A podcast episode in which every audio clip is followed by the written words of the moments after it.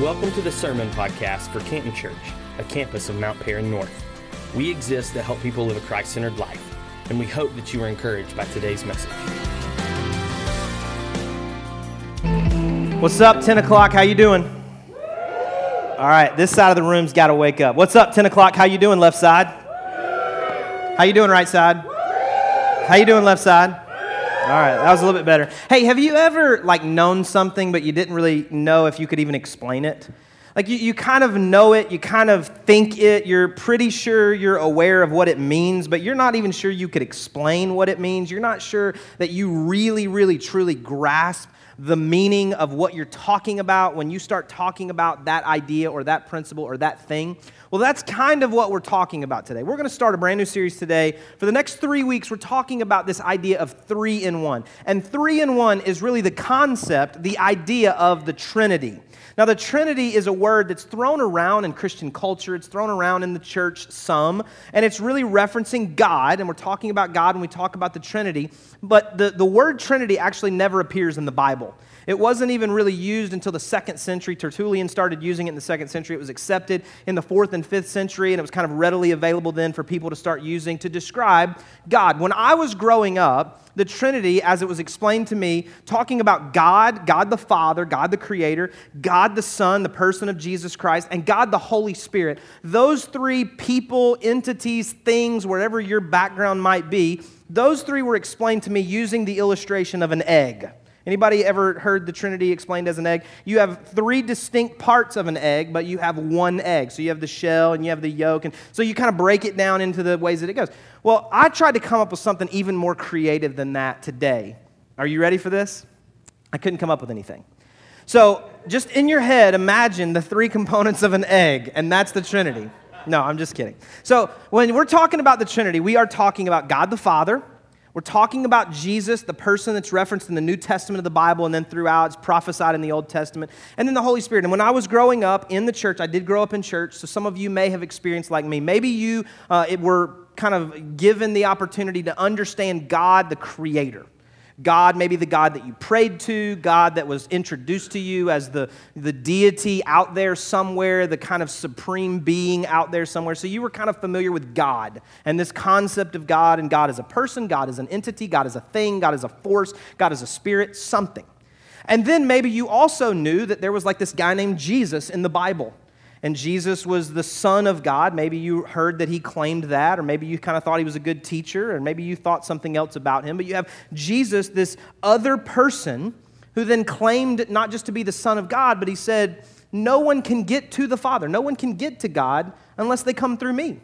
And then later in John chapter 1, it says that in the beginning was the Word, and the Word was recognized here as Jesus, and later was understood to, to be that. The Word was with God and the Word was God.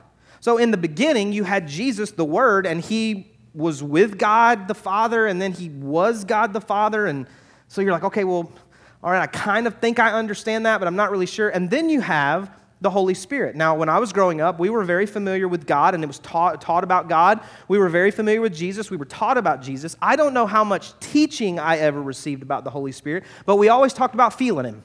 We always talked about knowing he was around and feeling him and feeling his presence. And so I was comfortable with the idea that there was God and there was Jesus and there was the Holy Spirit. And then I understood that there was this egg thing. There was like three parts and there was one thing and it was kind of all this one thing. And so for the next three weeks, what we're going to try to do is we're going to try to unpack the whole idea of the Trinity.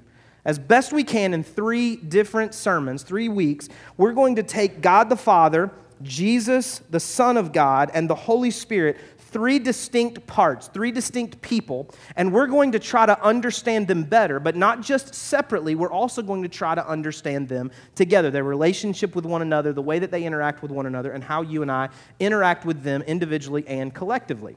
And so, as we do that, I think it's important for us to understand three basic central ideas if we're going to accept the doctrine of the Trinity. And now you're like, whoa, you just threw the word doctrine in here, and I think this is about to get really heady. So everybody buckle up for just a second. Put your thinking caps on. That's what my teacher always told me in elementary school. Put your thinking caps on. And we're going to look at three central ideas, three central pieces that you have to, have to keep in mind the entire three weeks that we're going to talk about this because it helps to shape the entire conversation. The first of those central ideas is this we are talking about one God. We're not talking about three different gods. We're not talking about three different God beings. We're talking about one God. So, as you and I start talking for three weeks, today we're focusing on one aspect, next week a different aspect, the third week a different aspect. As we do that, don't get away from the idea that there is one God. There are not three gods, there is one God. The second idea, the, the central idea that you have to understand, is that the Father, the Son, and the Spirit are each fully and eternally God. And here's what I mean by that. What I mean is, when we talk about God the Father today, we are not saying that that is one third of God and you have to have the other two thirds to make up God. God the Father is fully God alone. Jesus, God Jesus the Son, is fully God alone. And the Holy Spirit is fully God alone fully God by themselves. They don't have to have the other two thirds to be God, but when you put the three together, they are one God. They are also eternally God individually. And what I mean by that, and again, I know we're getting real heady here to start. I think we're going to unpack this over three weeks. So you need to be here all three weeks. We may give out $100 bills in week three. I don't know. We're probably not, but we may. So, what I'm saying about eternally God is it's not like God started in the beginning and then Jesus showed up in the New Testament, and then he left and left us the Holy Spirit, and that's when they started. They were all together from the beginning of the story and will be together through the end of time. This is an eternal God that exists in three distinct persons, and all of them are fully God and eternally God. And the third central idea is this the Father, the Son, and the Spirit are each distinct people. And so, again, as we talk about God the Father today, we are not just talking about God the Father, we're talking about Jesus and the Spirit, and we're talking about all this together, but we're also talking about God the Father. When we talk next week about Jesus, we're talking about God the Father and the Holy Spirit and the ways they interact, but we're talking about Jesus distinctly. We're talking about the Holy Spirit in two weeks. We're talking about God the Father and Jesus together, but we're also talking specifically about the Holy Spirit. And so, as you go through these three weeks together so that you can get your $100 in two weeks, you have to understand that there is one God, they are each fully and eternally God, and that they are distinct persons individually. All right? So, you got your thinking caps on, keep your thinking caps on. All right? So, that's where we're going to be today. Today, we're going to start by talking about God as Father. And we're going to spend some time talking about probably the aspect of God and the person of this Godhead, the person of the Trinity, that most of us have heard the most about. Now, maybe you've heard a lot about Jesus because of teaching through the Bible or being in church. But God the Father and some way that we interact with this deity, this being, this person out there, whatever your background, is probably the God, the, the part of God that we are the most comfortable with, the aspect of God, the person of God, this distinct person. So it's probably the one that we're most familiar with in some form or some fashion. And so today we're going to talk about God. And to do that, we're going to talk about Him as Father, and we're going to find this story in the book of Luke, chapter 15. So if you got a Bible, you can flip there. But here's what I know when we start talking about God as Father. Some of you this morning walk in here with a very distorted view of fatherhood. We just sang a song a few minutes ago about He's a good, good Father. He's perfect in all of His ways. And when we sing a song like that, I've said from the stage before that, you know, he's a good father and you, you know, you may have a bad earthly father, but he's a good heavenly father. And I believe that and I mean that. Some of you in the room, you say, well, I have a great father. And so wherever you are on the spectrum, maybe you say, you know, my dad, he was a jerk. Like he, he left us he lied to us. He was unfaithful. He, he cheated. He, he couldn't be trusted. Whatever he said, we couldn't believe. There were lapses of time where we didn't know where he was at, where we didn't see him. And so when you start talking about he's a good father, like I don't even know how to get my mind to that place. Or maybe you say, no, no, I mean, my dad's a great dad. If he's still living, like I, I, still talk to him regularly. If he's not living, or, or, you know, he, I talked to him every day, every week. We, we did holidays together. Maybe he supported me. He affirmed me. He was he was loving and caring, and he he he was supportive of me. Like whatever. If you looked up "good father" in the encyclopedia, like that's a picture of my dad. Like I see it right there. Or maybe you're somewhere in between. And here's what I'm going to ask you to do before we jump into the story today. Wherever you are on that continuum, if your dad was just the worst person imaginable, or if your dad was the greatest man to live and walk the earth next to Jesus, or somewhere in between, I'm going to ask you to take that out of your mind for a few minutes and sit it in the chair beside you. If there's somebody sitting beside you, ask them to slide over. Just take it out, put it beside you. Some of you are with me today. I, I, can, I can feel you. Thank you so much. But just take that out. Even if you have to take your hands almost, and I said this at 8:30, even if you have to take your hands and just kind of put them right here and like legitimately ask the Lord, Lord, help me take this out of my mind for just a few minutes and set it aside so that I don't allow the filter of my understanding of earthly father to warp my understanding of you as a heavenly father. Because if it's a terrible picture, it's going to warp that view. If it's a great picture, it's going to warp that view. Because here's the reality while there are things that we can learn from our relationships with earthly fathers when we're trying to look to God as Father, there are so many more aspects of God in that role in our lives that we cannot understand it if we are limited to what we've seen here on earth. So take it out of your mind just for a moment, sit it aside, and let's take a journey together into Luke chapter 15. Luke is a story where Jesus is talking with some religious leaders some experts in the law.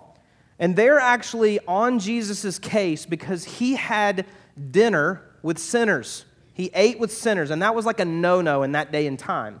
And so they are challenging Jesus about why he would actually spend time with sinners. And so Jesus, there's three stories that come after this in this context of him being criticized for what's happening. The first story is the one of the lost sheep. You see that there's a shepherd and he has a hundred sheep, and one of those sheep gets lost. And so he leaves the 99 and he goes to find the one. And scripture tells us that when he finds that one, he puts it up on his shoulders and he carries it back to the flock and he reunites it to the flock. And then he brings everybody together and they have a big party because the one that was lost has been found. The Bible tells us there, and we quote this a lot when people take that first step into relationship with Jesus Christ, that how much greater is the celebration and the party in heaven when even one sinner comes to find life in Christ. And there's this huge party when the shepherd has left the flock to come back after he finds that lost sheep. The second story is about a woman who has 10 coins and she loses one of those coins. And so she puts the other nine coins away in a safe place and she starts searching her entire house to find this lost coin. And I don't know, it's not exactly written like this, but she scours the house. She's looking under her bed and she's looking in the couch cushions. And if she looked in the couch cushions of my house, she would find that coin and other coins and Cheetos and pins and the remote. So, I mean, she should have looked in couch cushions. So she looks everywhere. She looks under the rug. She looks in the closet. She looks everywhere. And eventually she finds the lost coin and she brings that lost coin and she reunites that lost coin with the nine that have been, uh, been safe the whole time. And she calls her neighbors and says, Come and celebrate at my house because what was once lost has been found. And then we come to the story of the lost son. Now, in your Bible, or maybe in a prior conversation or prior message, you might have heard this is the story of the prodigal son. For today's purposes, we're going to call it the lost son because we had a lost sheep, a lost coin, and now a lost son. And here's the story of the lost son uh, in a nutshell. You had a father who had two sons. And the youngest of those sons comes to his father one day and says, Dad, I want what's coming to me. I want my inheritance. I want what you owe me. And so I want you to split your estate. If you want to go ahead and give my brother what's his, that's fine. But whatever you do with his half, that's up to you. I want my half. I want you to give me what's coming to me eventually, but I want you to give it to me now. So the father splits his estate. He gives the youngest son his part of the inheritance. And it says that a little time later, that younger son takes the inheritance and he leaves his father's house and he goes off to a distant country. And in that country, he just squanders everything that he has received from his father on just, I mean, wild, immoral living. And he, he squanders all of that money and to the place where he eventually finds himself broke. He has no money left. And when he gets to that place, about that same time, as luck would have it, there's a famine in the land. So now he's hungry and he has no money to buy food. And so he goes and gets a job with a farmer who has pigs. Now, if there's a famine in the land, I don't know if his job was to guard the pigs so that people didn't come along and steal them, because I'm thinking people may, may, want to eat them. Probably not the Hebrew people. I mean, that's a Bible joke. Some of you won't get that, but they didn't so much eat bacon. But See, that was funnier than y'all gave it credit for. Even though I heard you, some of the 10 o'clock crowd still not with me yet. So I don't know if he had to like guard the sheep because of the, I mean, the, the, the pigs because of the famine. I'm not really sure. But one day he finds himself in the pig pen And he's down in the pig pen and he's down in the pig slop and he is so hungry. His stomach is talking to him and probably rebuking him for spending all his money. And he looks down and he sees what the pigs are eating. He says, Man, I, I think I might even want to eat what the pigs are eating. I am so hungry. I would eat these pods that the pigs are even eating here today. And then he comes to his senses and he says, What am I doing? I'm in a pig pen watching pigs, thinking about eating their food, when at my father's house there are servants who are working for my father who are not having to beg for food. And he devises a plan. He says, Here's what I'll do I'll get up, I'll go to my father's house, and I'll say to my father, Father, I've sinned against heaven and in your sight, and I'm no longer worthy to be called your son. Make me as one of your hired servants. And that sounds like a good idea to him. And so he's kind of, okay, I'm, i think I'm going to do this. So he gets up and he tells the guy, Thanks so much for the work. I appreciate the job. I'm actually going to return. I've got some work in a distant country that I think I can do. And he gets up and he starts walking towards his father's house. And I assume, I may be wrong, but I assume that on the way, he's probably practicing his speech. He's thinking, man, dad may be mad. He may be upset that I left, that I lost everything he gave me. And so I've got to really have my words down. And so, Father, I've sinned against heaven and in your sight. I'm no longer worthy to be called your son. Please make me as one of your hired servants. Oh, that sounds good. I think I can do this. Father, I've sinned against heaven and in your sight. I'm no longer worthy to be called your son. Make me as one of your hired servants. Okay, I think I've got this. And he continues walking. And this is what it says in Luke chapter 15, beginning in verse 20 says this reading for about four verses. So he got up and went to his father, but while he was still a long way off, his father saw him and was filled with compassion for him. He ran to his son, threw his arms around him, and kissed him. And the son said to him, Father, I've sinned against heaven and against you, and I'm no longer worthy to be called your son. But the father said to his servants, Quick, bring the best robe and put it on him, and put a ring on his finger and sandals on his feet.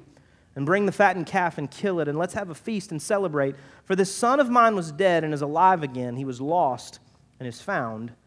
So they began to celebrate. As I read this story, the story that I've just told you, and the portion of the story that we've just read, I come away with several observations that I believe help us to understand God in this story as the role of the Father. When I'm reading this story, even though it's the story of the lost son, I, see some things in the story of the Father here in this that I think all of us can glean from. And so, some observations that I make out of this story is that first, when the son asks for his inheritance, he's actually saying to his dad, You are dead to me. He's saying to his father when he asks for his inheritance, he says, Listen, I'm not as concerned with maintaining relationship with you as I am getting what I can benefit from you. You're dead to me. I don't want to stay here in your house and have the opportunity to sit at the breakfast table with you and talk to you and ask you questions when I don't know what to do and glean from your wisdom. I am less concerned with your presence than I am your possessions. You're dead to me. Now, I'm a father of four kids, and if any of them said that, that would break my heart. Because it's not about me giving them things. I attempt to give them things now. It's not about me giving them possessions or giving of my possessions. But man, I'm just thinking like if my kids, any of my kids came to me and said, listen, you got four kids. I want you to split what you have four ways and give me my quarter of the estate. I would say, well, you know, I don't, I don't know. Let's, let's, let's, up your, let's up your allowance. you know, I mean, let's, let's go from $20 to $25. Let's go, let's go to $50. Whatever the age, whatever the, the, the context of this story, like, I don't, I don't, don't leave us. Don't take all of this. This is, this is something we're building. I hope if we can keep it together, we can build even more and have more inheritance for you down the road. He says, No, no, no, listen, Dad, you're dead to me. I don't care that I get to stay with you. I just want what you can give me. That's a pretty brutal conversation to be had. And we don't know if there was a conversation that happened here between the father and the son after the son asks for that. We're not privy in the writing here, the recording of Luke. We're not privy to a conversation where that dad said, Hey, can we up the inheritance? Maybe I can let you get a part time job off the ranch here. Like, I don't, let's, let's work something out. We don't have that. All we have is that the dad did what the son asked him to do. Here you go. Here's half of everything that I have. Eventually, it will belong to you. So if you're asking for it today, it's yours. You say, I'm dead to you, whether you, you put that in words or not. It breaks my heart, but here you go. The second observation that I have is that after the son took what was his, he went off into this distant country. He squandered it through this immoral living, all the things that he did. He lost all of his money. He finds himself in a pig pen. He makes up this scheme. I'm going to go back and try to become a servant in my father's house. He comes walking back towards his father's house. He eventually gets on the road. He gets like down the long driveway, the road that leads to the cul de sac that leads to the driveway. Like he is some distance away. And it says that the father saw him. Look again in verse 20. But while he was still a long way off, his father saw him and was filled with compassion for him. And he ran to his son and threw his arms around him and kissed him. That's important to me because it doesn't say that one of the servants who was working out in the field saw the son walking down the road and came and told the father, Hey, the son that took half of your estate went off and squandered it. We've heard the stories, we heard what he did, like we saw the thing, like he left, he's coming back. You know, his shoulders are a little, you know, hunched over. He looks like, man, like pig slop. Like, I don't, he looks terrible. I mean, one guy walked by him, got a whiff. He stinks. Like, hey, you may want to go see what's happening. Take him around the back. I don't really know how you.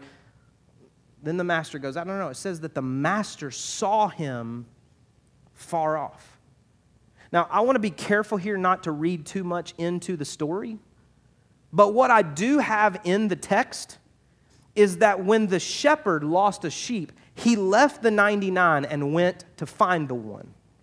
When the woman lost the 10 coins, she left the nine coins to scour the house to find the one. And yet, in the story of the lost son, the dad stayed home the dad stayed home. And yet, the dad saw him at a great distance. I want to be careful. I don't want to add too much to the story here, but I assume, because I'm a father, that if I was the father in this story and one of my children has taken possessions and moved away, they've squandered this and I haven't heard from them and I don't know what's happening to them, I don't know if they're still alive. I don't know if they have a roof over their head. I know there's a famine in the land. I don't know if they have anything to eat. I'm assuming that the dad just finds a way to end up on the front porch so he can see down the driveway. That instead of coming in from the field when it's dinner time and going straight to the kitchen, he walks around the side of the house, ends up on the porch, and he just lingers for a moment looking down the road before he goes in to eat. I'm assuming because it says he saw him a far distance off, that maybe there had been times when he was looking down that road and he saw a shadow walking towards the house. And it kind of sort of looked like his son. It was about the same height, about the same weight, like he kind and he took off running only to realize about halfway there that it was somebody else. And he turned around and walked home. Until this day when he winds up looking down the road at the exact time his son is coming home, and he takes off running, just like the shepherd who went after the sheep, just like the woman who went after the coin, to get his son. He winds up face to face. His son starts the story, and that's the third observation that I make here. Remember, his son had this speech prepared in his head. Father, I've sinned against heaven and in your sight, and I'm no longer worthy to be called your son. Make me as one of your hired servants. But look again at verse 21. It said, The son said to him, Father, I've sinned against heaven and against you. I'm no longer worthy to be called your son. Verse 22, But the father said to his servants, Quick, bring the best robe, put it on him, put a ring on his finger and sandals on his feet, and bring the fattened calf and kill it. Let's have a feast and celebrate. For this son of mine was dead and is alive again. He was lost and is found. So they began to celebrate. You remember the speech? He molded over in his head Father, I've sinned against heaven and in your sight. I'm no longer worthy to be called your son. Make me as one of your hired servants. Before he could add the last line, the dad cut him off. The dad didn't even let him finish the speech. I mean, how rude. He had prepared the speech, right? Father, I've sinned against heaven and in your sight. This was not a culture like America. You finish what you're saying before the next person starts talking. He says, Father, I've sinned against heaven and in your sight. I'm no longer worthy to be called your son. And it's almost like the dad couldn't contain himself. He just jumps in and says, Quick, servants, thanks, son. I appreciate what you're saying. Hold on just a second. Go get the robe, go get the ring, go get the sandals, kill the big cow, bring him in. We're about to have a party. My son who was dead is alive. My son who was lost is found. He cut him off before he had the opportunity to say, Make me one of your hired servants. That's important. Because the son was approaching out of his past, he was approaching out of his mistakes. He was approaching out of his guilt and his shame. He was saying, Father, I've sinned against heaven, and I, don't even know that I can look you in the eyes. I'm no longer worthy to be called your son. And the dad put the robe on him. And the dad put the ring on his finger. And the dad put sandals on his feet so that everybody on the property and everybody in town would know that's my boy. That's my robe, that's my ring, those are my sandals. There's a famine in the land, but it doesn't matter. Kill the biggest cow we've got. We're going to have a party because my son is home. My son, the boy who didn't think he was worthy to be called son, was called son by his father. Because here's the thing you know who calls me son? Not my kids, not my wife, not me, my dad. I don't actually have the right to take that name away from myself. Only he does. My dad calls me son. I can't walk up to my dad and say, I, am I'm, I'm no longer your son. Because as much as I may even want that to be true, I'm still his boy. I'm still his son. I can't say to him, Make me as one of your hired servants. I can't say, I want a different role. I want a different identity in your life. He says, No, no, no, no. You're my son. Before you can even get through your prepared speech, before you can even wallow in self pity and guilt and condemnation, I raise your chin up. I put my clothes on you. I put my identity ring on you. And I call you by your name, son. That's what a father does. A father looks off to see you coming home and runs after you to restore you to your rightful place as son. So, if I were to sum up these three observations, I would sum them up this way. First, God loves us so much that He lets us make our own bad decisions. God loves us so much that He lets us make our own bad decisions. This is probably one of the hardest things for me to do as a father. I want to jump in every time I see my kids doing something that I know is a mistake in their homework or in their life. They're working on sixth grade math or second grade English. When I see them misspell a word, I want to correct it. When I see them doing wrong arithmetic, I want to correct it. But if I jump in every time, they won't learn. They won't recognize why they're making that mistake so that they can make a correction and do it better next time. That's a big deal. I realize that there are huge things in their lives that sometimes I'll have to intervene in, and I do. And I don't just let them do everything they want to do. I step in and I say no. I step in and say, No, this is a dangerous road. You can't go down this road. But this is a constant tension to be managed as a father for me. But God loves us enough to let us make our own bad decisions. God created humanity with free will. That's a whole other sermon by itself, probably a three week series. But God loves us enough to give us free will. He created us to allow us to choose whether or not we want to love Him, to choose whether or not we want to serve Him, to choose whether or not we want to live in ways that He has outlined for us in Scripture. And He loves us so much that He's going to let us make our own decisions, whether they're good or bad. That father said, Listen, I think it's a bad idea for you to take your inheritance because really more money just makes you more of who you already are. So he was probably wasting his allowance at home already. He was probably squandering what he had already. So I think the dad probably thought, this is a terrible idea. Why would you do, like, this is a terrible idea. And yet, he allowed him to make his own decisions. The second thing that I would say is this God loves us so much that he never stops looking for us. Now, when we read the story of the shepherd who goes after the lost sheep, we see him leave the flock and go.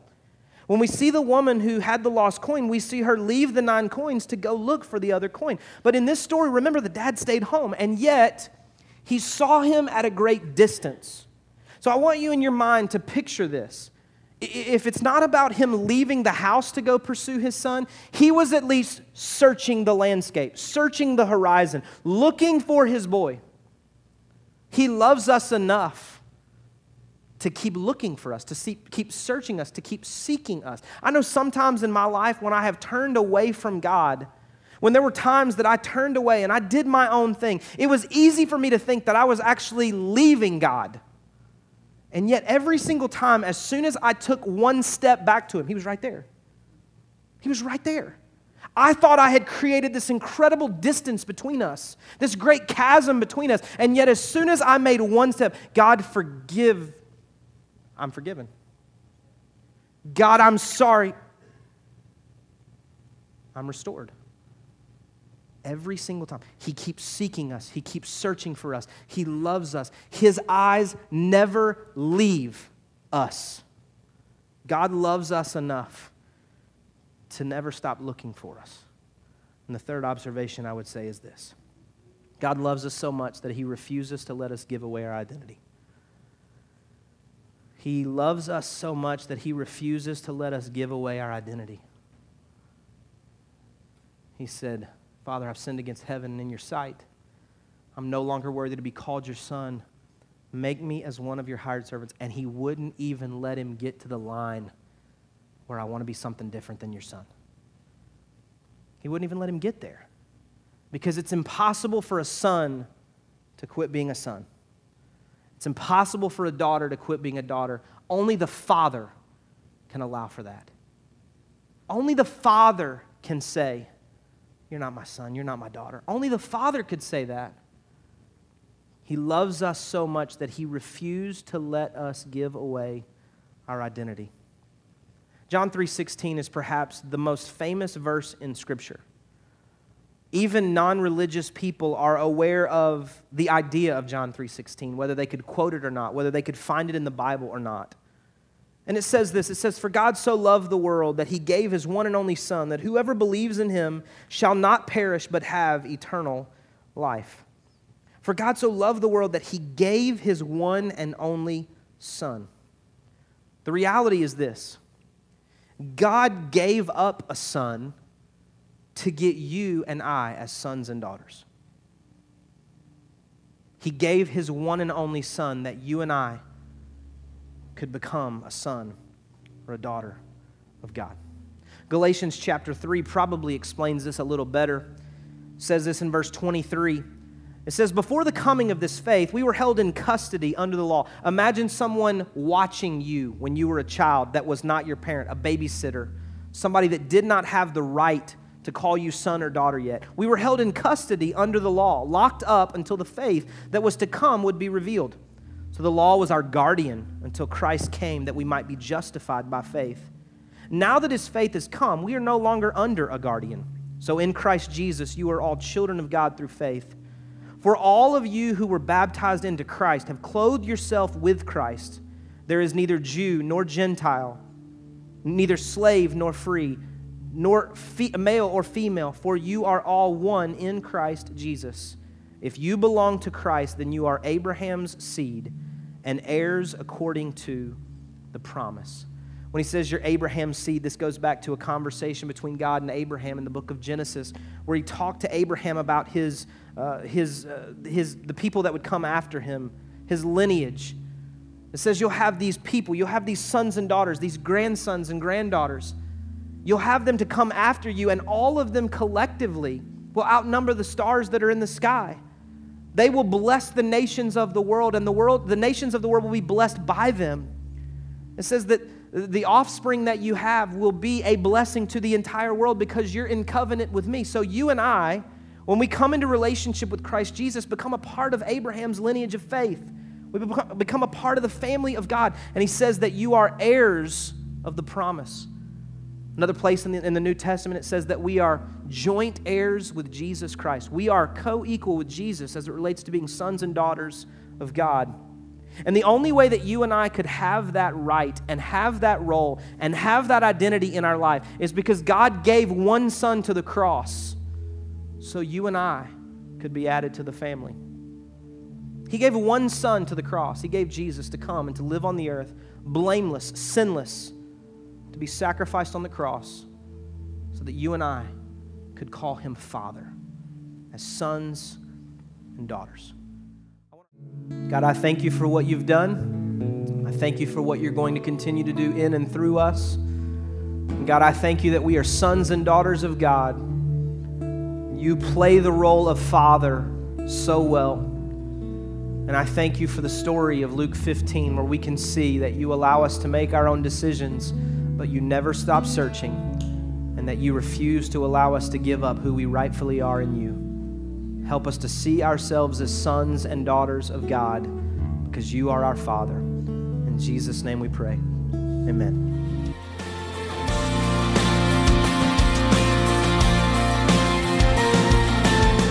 Thanks again for listening today.